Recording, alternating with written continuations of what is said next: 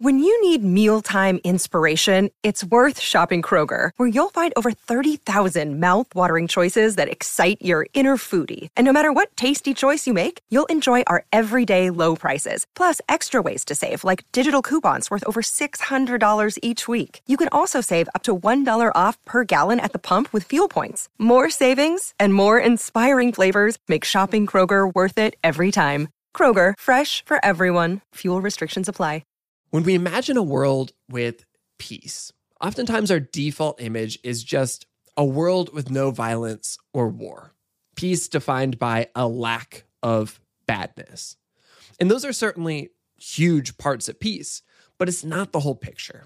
And we can strive for more. And in this episode, we dive into what that could look like.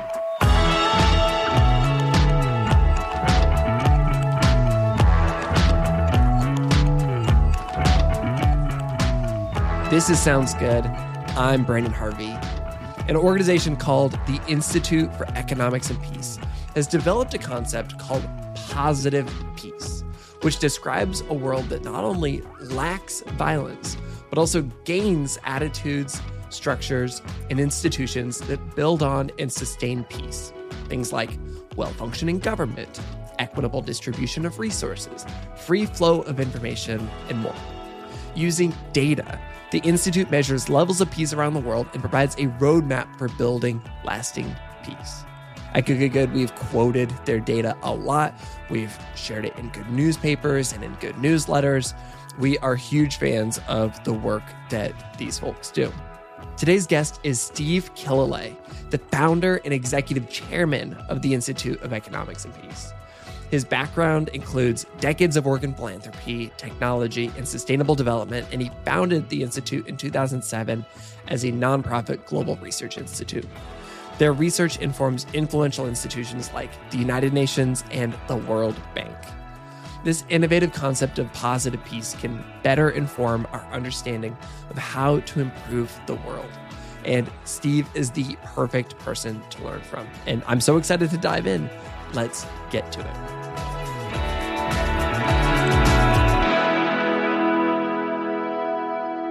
maybe we should kind of get started with a, a brief biography of you because you've lived a unique life. You've lived almost a few lives.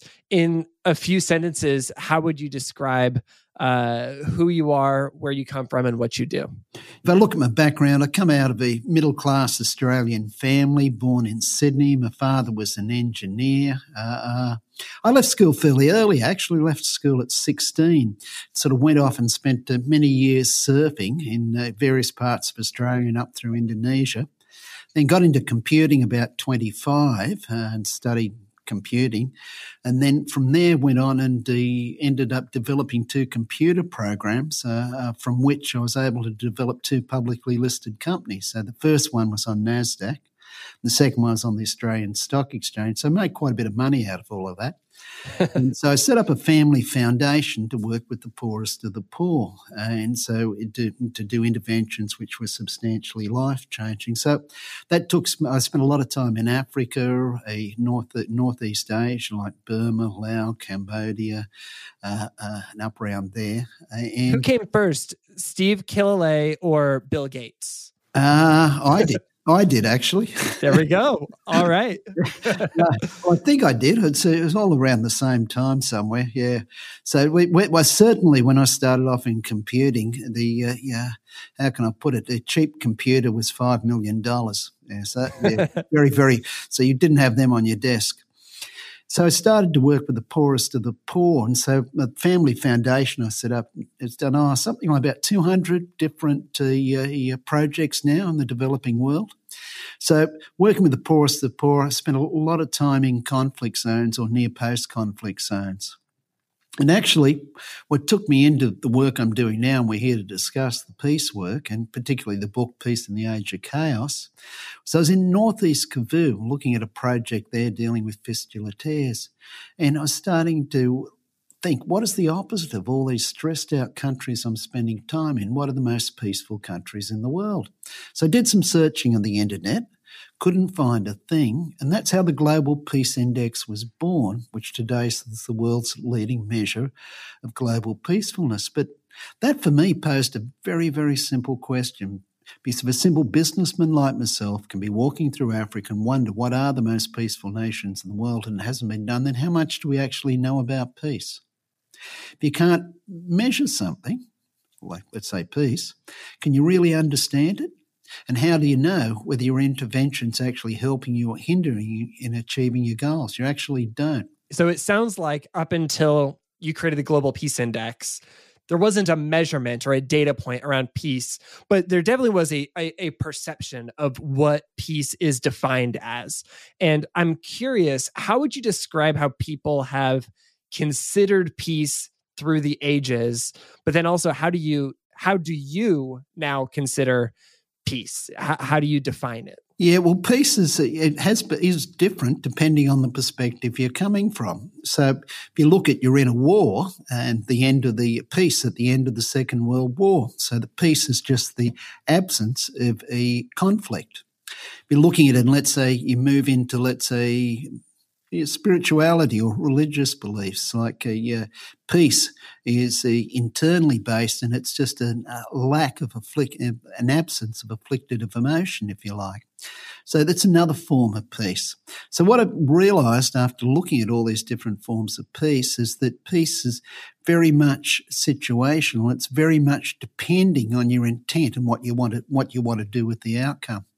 So from where we come from within the Institute for Economics and Peace, we have two types of peace we focus on. And the first is called the absence of violence or fear of violence. And that is pretty good because that can be measured. Uh, and so that's what the, let's say, the Global Peace Index is structured around. And that's good because once you've got a ranking of the nations of the world by their peacefulness, now you can start to analyze it. But the thing with that type of peace, the absence of violence or fear of violence, it's called negative peace. And that's great for creating a measure of who's peaceful and who's not, but it doesn't really tell you anything about how you actually create peace. So the second definition of peace we work with is called positive peace, and that's the attitudes, institutions, and structures which create and sustain peaceful states. And so that is a measure of what you have to do to create peace, a peaceful society. But the interesting thing is we started to delve more and more into positive peace, we found it was associated with so many other things we think are important.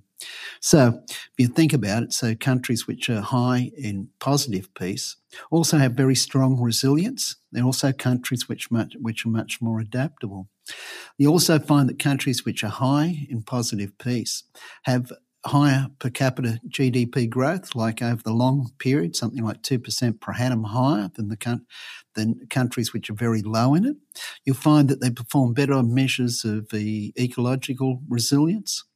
For example, better on measures of well-being, happiness, better on measures of inclusion. So although we started with looking peace, to be able to arrive at this uh, concept of positive peace, what creates peaceful societies, we found the same architecture created so many other things which we think are important. So, in many ways, uh, yeah, it describes an optimum environment for human potential to flourish. I was reminded while you were talking that in your book you quoted when you were kind of introducing this idea of positive versus negative peace you you quoted Martin Luther King Jr. when he said that true peace is not merely the absence of tension, but it's the presence of justice. And it's interesting this this model that you've taken for what positive peace is, because it seems to say it isn't about the conflict. The conflict is going to come at some point, whether it's a global pandemic or a terrorist attack or some sort of food insecurity, something's going to happen. But if you have this groundwork of justice or this groundwork of various safety nets that you've kind of taken to measure that is going to be, speak to our ability to weather these storms is is that a fair representation of of this concept that it's more about the systems that underlay everything Look, I think that's a really good comment, Brandon. Uh, so, we're looking at peace, I, I guess it's a relative concept. There's nowhere which is absolutely peaceful. And there's nowhere which is just absolutely violent. So peace is a relative concept, and it's only what you compare it to. So if we're looking at, let's say, Iceland's the most peaceful country in the world, for example, but it's still got uh, homicides and it's still got violent crime and you still uh, you have the economic shocks like they got with the uh, global financial crisis when the company went bankrupt.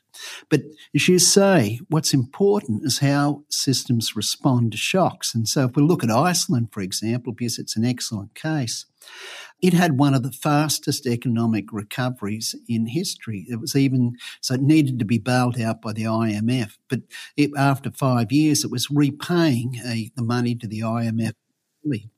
And when you look about it, the what happened is you had the, a whole lot of demonstrations on the street, particularly outside Parliament. A new political party was formed. That political party then, the next election, came into power and then introduced a whole range of uh, popular reforms. That's an example of a system being able to adapt. So, what's quite often when we're looking looking at uh, history, if you like, and the US is no different. Uh, we look at events and we see events as being really important. And then when we look at an event, we then look back and try and find the cause of the event and change the causes so those events don't happen or become more likely to happen in the future if we think it's a positive event. But we look at it, that's not really the way societies function because the cause and effect really lies, I guess, with the with physics and with empirical philosophy. So systems don't operate that way because with cause and effect, you always expect the same cause to have the same effect. And that's what makes it repeatable and study and can be studied. But in systems, you, your effect is likely to come back and influence the cause. Think of two political parties always posturing. The same response uh, will be uh, reacted to differently uh, uh, each time you go through the iteration loop, if you like. And so you'll find this all through society. So you get an outbreak, let's say, of a pandemic. Societies respond. So the next time you have an outbreak of pandemic, it'll be very, very different. And so you can't expect things always to happen the same. So we went back and let's say looked at, let's say, President Trump and the election of President Trump in the US If we look at that, there's a whole series of events happening in the background which caused it to come about. He's just getting elected was an event. And that came back to a lot of dissatisfaction with the political system in the US uh, from on both sides of politics. And if we look back more deeply into the US, we can see over the decade leading up to a, a, let's say Trump's election, the US had one of the biggest deteriorations in positive peace in the world, and that came around to things like perceptions of corruption. You remember the uh, comments like "drain the swamp." Mm. Uh, you come back to uh, things like uh, concepts of fractionalized elites. That's where the elites within a society start to fight more and more and can find less common ground. You just equitable distribution of resources have been dropping and many a number of other things as well and so we can see all this these background conditions which have actually brought around the uh, election of a maverick or a rebel, if you like, because he really didn't come out of the uh, Republican Party, and you get the flow on effects. But we tend to look at the effect, not the causes. This is so fascinating because I have heard this idea that, you know, Donald Trump is a symptom, he's not the cause. And I think that's a helpful thing because I personally love looking at deeper systems because that's how you actually create change. What I'm hearing from you is that not only are there systems that are problematic, you know, from the last 10 years, but but perhaps some of the systems that are broken are decades old.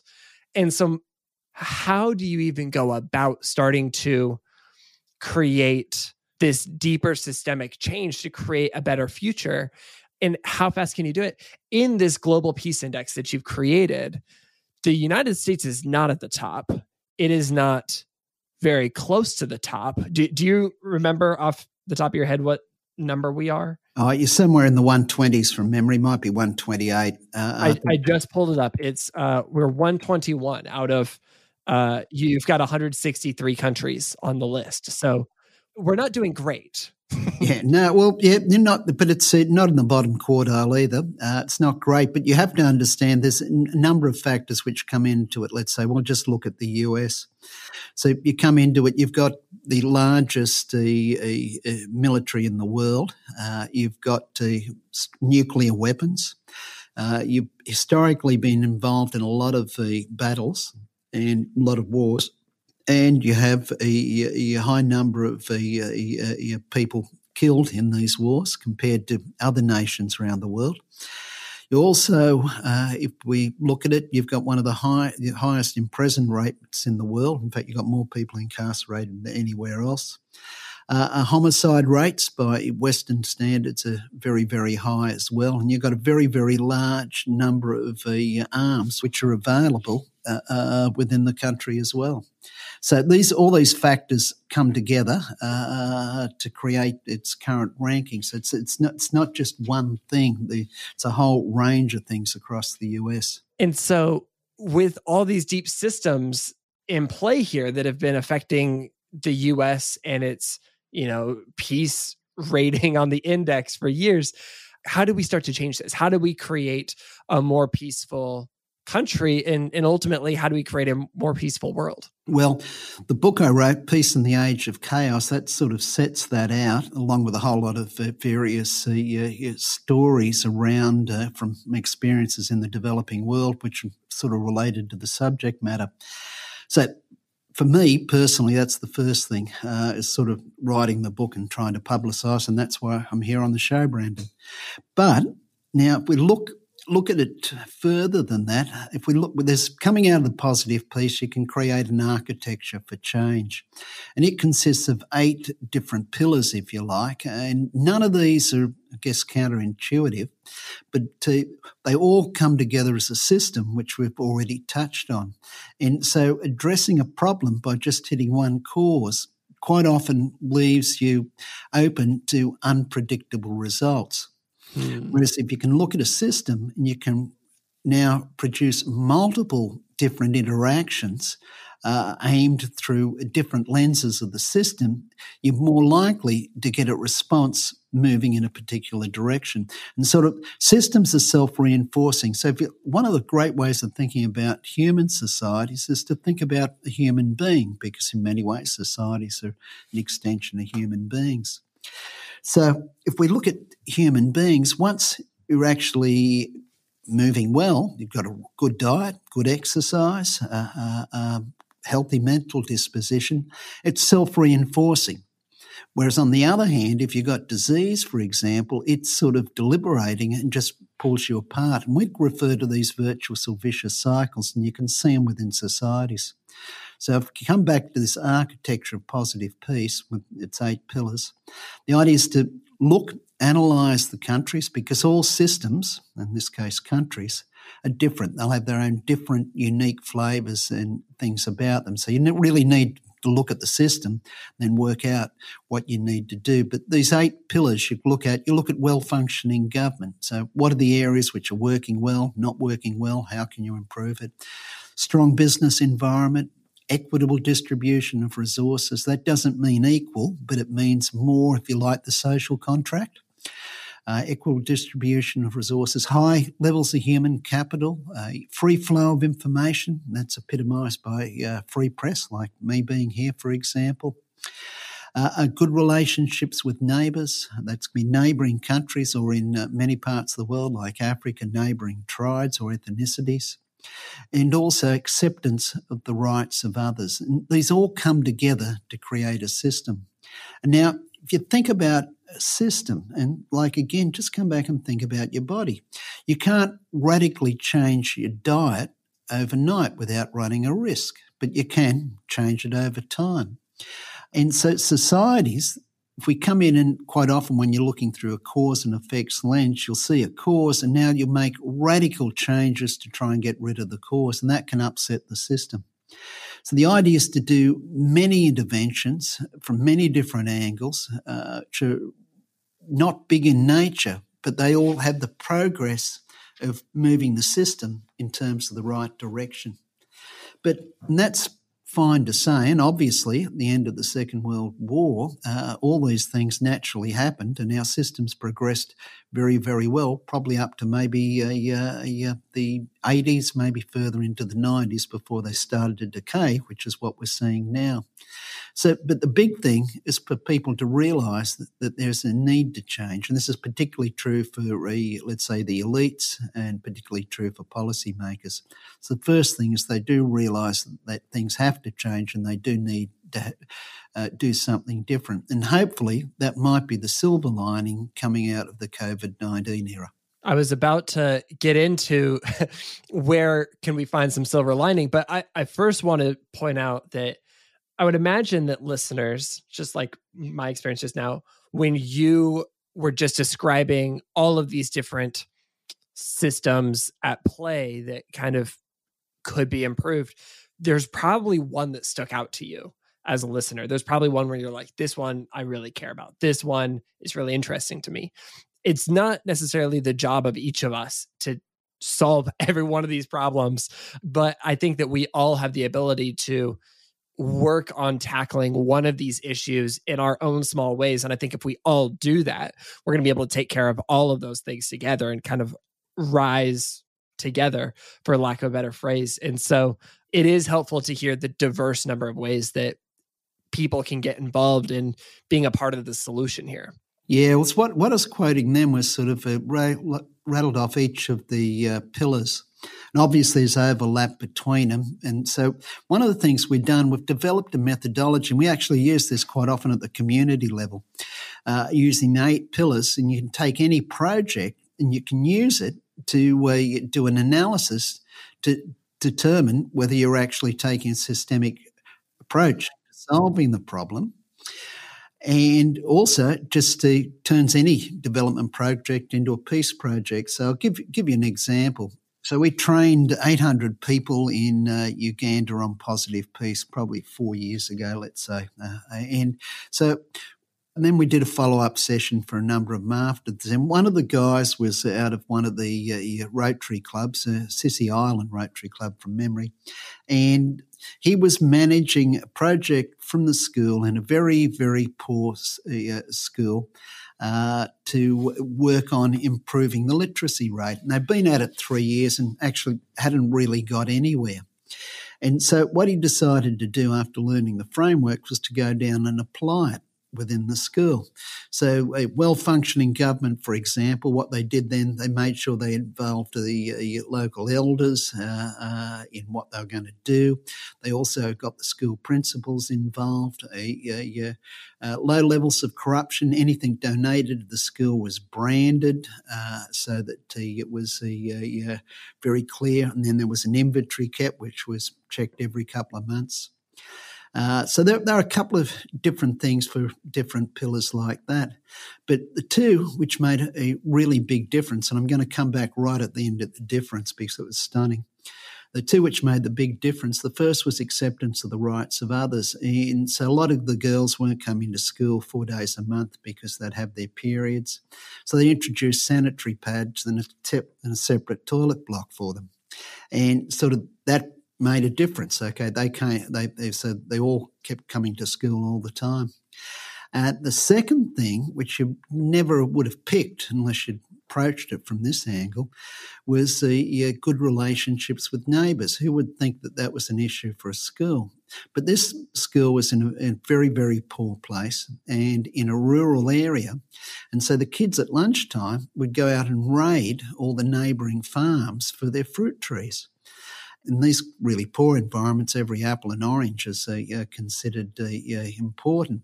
So what they did is they planted some trees in the schoolyard and then introduced a porridge feeding program at lunchtime. And like this costs cents, a couple of couple of cents a person. Mm. So it's really, really not much. And then what they found from that, the attendance at the school went up over 200% they found that the grades they were getting within the district went up 40%.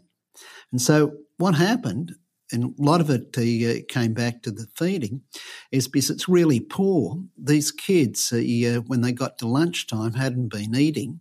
And then what would happen in the afternoon, the brains just weren't functioning as much as well because they weren't getting the nutritions.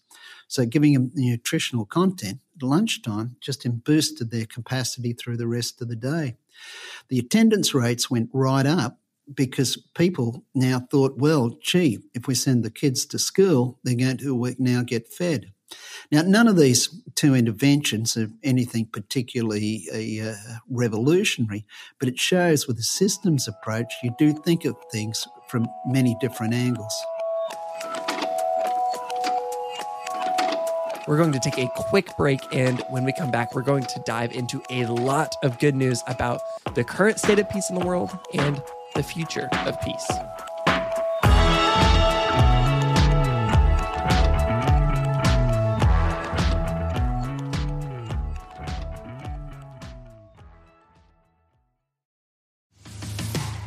All right, we have a new sponsor this week. Sounds Good is sponsored by Happily. Happily is the maker of Datebox. Get everything you need for a fun, romantic date night every month so you can spend time with the one you love the most. It's everything you need for a romantic and fun date night in your home right in a box. So kiss your boring dates goodbye. Happily creates unique, exciting dates you can't get anywhere else. They even include a custom playlist and conversation starters for your date. With easy sign up, flexible plans, and fast shipping directly to you, what more could you ask for? I have been using Datebox for years now. Oh my goodness. I've been getting these boxes for years and they're so high quality, so fun, and it's just it's a delight to get them in the mail. Take the pressure off date night and get your first date box for 50% off. That's 50% off. Just visit thehappily.co. That's the website URL and use the code good good good all one word. One more time that's happily.co and get 50% off with the code good good good. Sounds Good is sponsored by Libro FM. Libro FM is the company that lets you support a local bookstore every time you download an audiobook. Here's how it works. Libro FM members get one audiobook credit per month for $14.99, and you can use it on any audiobook you want. I like using it on the very expensive ones that are much more than $14.99. You also get 30% off of all other audiobooks. If you don't use your credits, no problem. Keep your unused credits for later. And if you get a book and don't love it, again, no problem. Just return it and get a new one. Lastly, when you buy audiobooks through Libro FM, you help support a local bookstore of your choosing. You keep money within your local economy, create local jobs, and make a difference in your community. As a special offer for Sounds Good listeners, Libro FM is offering two audiobooks for the price of one with your first month of membership with the code GOOD. All you have to do is visit the website libro.fm, that's L I B R O.fm, and use the promo code GOOD to get started with two audiobooks and to help support the show.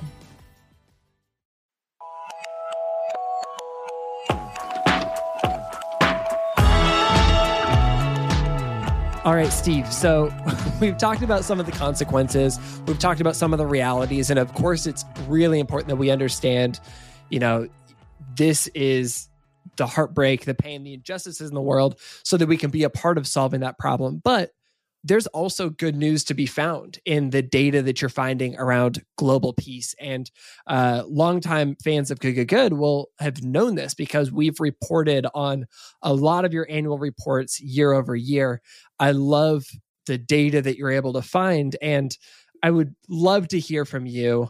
Where can we find a little bit of hope in the midst of some of the heartbreak? Where where can we find some good news from your data? Yeah, well, there's a lot of good news out in the world. The problem is the press doesn't print on it a lot of the time, other than uh, good, good, good, and a few others. And so, I, oh, look, I think finding positive news is is excellent. So, if we went through the data we've got, so here, here's one for you: with terrorism, the number of deaths caused by terrorism is down 54 percent since wow. the year 2016. So, the last four years, we've seen dramatic reductions, and that's mainly because of the demise of the uh, groups like ISIL and, to a lesser extent, Boko Haram. So is excellent news. Now, we're seeing some rise with far right terrorism, but it's never going to get to the extent which uh, we saw uh, with, let's say, uh, the Islamic terrorists. I don't think, anyway. Positive peace, which we've been talking about. If we look at it, 65% of the countries in the world have actually improved their positive peace in the last wow. decade. So that's quite, that's quite amazing. Now, when I described positive peace, I said it consisted of attitudes, institutions, and structures. So, structures are things which are always improving. It's like building on bedrock. Uh, uh, so, it's a lot of the time it's you can see it through the quality of the health system. You can see it through a per capita, a, average per capita income, and things like that. So, quite often those structures they're the kind of things we see increase, and they've been uh, progressing uh, uh, greatly over the last uh, couple of decades. Uh, institutions uh, generally sort of uh, been improving slightly. Uh, some of the Western institutions, not so much so. If we come back to the US, for example, and we looked at the positive peace there. Now, as I mentioned, it's had the 10th largest fall in the last decade of any country globally. That's the bad news. But the good news is the US still has incredibly high uh, uh, positive peace. Now, one of the things which we've noticed uh, over time, and there are exceptions, that the countries which have got where the positive peace is ranked higher than their actual peace tend to sort of move back towards what the uh, positive peace ranking should say it should be. So, in some ways, the good news for the US, if it can get its act together, it does have the potential to radically increase its peace but it does have to reverse the decline in positive peace. That'd be another way of looking at. So militarization. So military expenditure over the last decade has actually climbed globally, but not by a lot. But what's uh, more amazing is that two thirds of the countries in the in the world have actually decreased the percentage of GDP spent on the military so more and more countries are seeing a, a, uh, the futility of having too much money in wasted in uh, uh defence. If we went across and let's say looked at Africa, for example, if we went back 30 years ago, there were uh, wars raging between between those countries all the time. Uh, Africa now is pretty much fixed on its borders, and you get very, very little internation fighting, although there's a lot of uh, uh, militias active within the borders of a whole range of countries. But in the 25 years I've been going to Africa, probably closer to 30 now, it's I can see massive uh, improvements there. So that's all really good. Uh, so climate change, I honestly think we'll get on top of climate change. Uh, and maybe I'm too uh, uh, enthusiastic on that one, but it's it's something some, something I honestly think will, will will beat. Now there are other issues storming storming down, like what, what I call other ecological threats. So that's the use of fr- uh, fresh water on the planet, uh, lack of food, many parts of the world, and in many parts of the world, just uh, rampant increases in population. For example, in Africa, 17 countries will double their population in the next uh, 30 years, or more than double their population in the next 30 years. So look, I think there's a lot of positives out there. We've got great advancements in a whole range of different forms of technology, uh, uh particularly the life sciences, for example. We're all, uh, providing we stay uh, healthy, uh, we're all going to have a much longer lives than what we've had in the past. I think there's a lot of good news out there. It just doesn't get reported so often. Well, we're happy to get to play a, a part, and and thank you so much for playing your part in in making sure that that good news is coming from a place of data where we can truly trust this and we can celebrate it. And not only that, but we can create more of it and then measure it. And then the cycle continues. Yeah, we've also got a website called the Positive Peace Academy, And so if people go to that, they can do a course there on positive peace. It takes a few hours to do. We're, we we want to sort of try and train a million people up on it. So that's another way we're trying to get this message across. So people search uh, Positive Peace Academy on the internet, they'll come across it and can uh, go do the course. They could buy the book, Peace in the Age of Chaos, uh, and to get a much deeper understanding of the, just the way systems apply to human societies and just the role of peace historically and particularly in the age we're in and how it can be a platform for transformational change. So if we're looking at the world today, uh, what we find, in, particularly in the West, a number of the institutions, I guess they've got squeaky wheels, would be the right way to say it. And so positive peace offers a platform for transformational change and start to reinvigorate a lot of the Western democracies. With it, you'll get higher GDP growth. You'll get people who are more happy, better, more adaptability and resilience for when we get hit with shocks. And so, for me, this is really, really important. We need a reset uh, for the way we're running our societies if we really want to progress in the 21st century.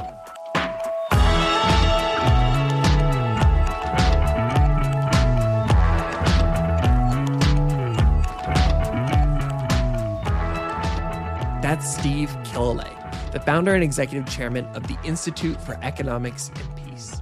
You can dive into stories, graphs, and other resources about peace at visionofhumanity.org and pick up Steve's book, Peace in the Age of Chaos.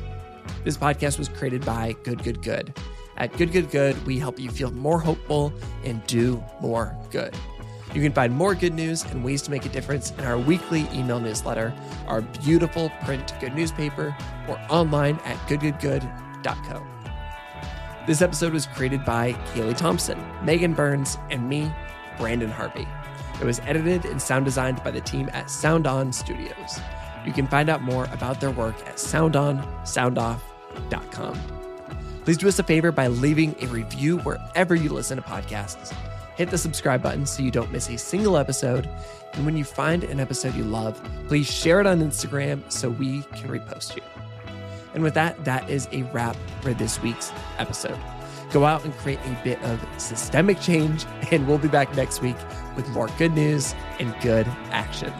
Sound good?